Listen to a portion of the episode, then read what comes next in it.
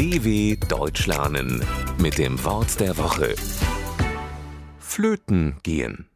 Nicht nur Kinder, die Blockflöte spielen, gehen flöten.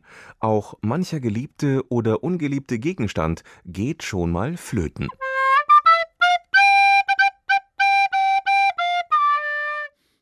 So klingen die ersten Übungen auf der Blockflöte.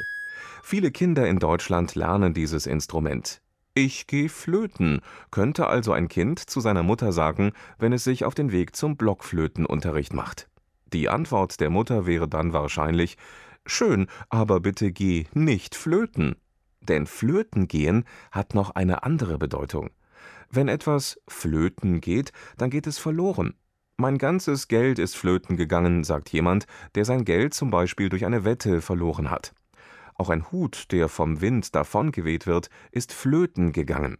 Eltern, deren Kind Blockflöte lernt, wünschen sich manchmal, dass die Flöte flöten ginge, denn das ewige ist oft schwer zu ertragen. dw.com/wort der Woche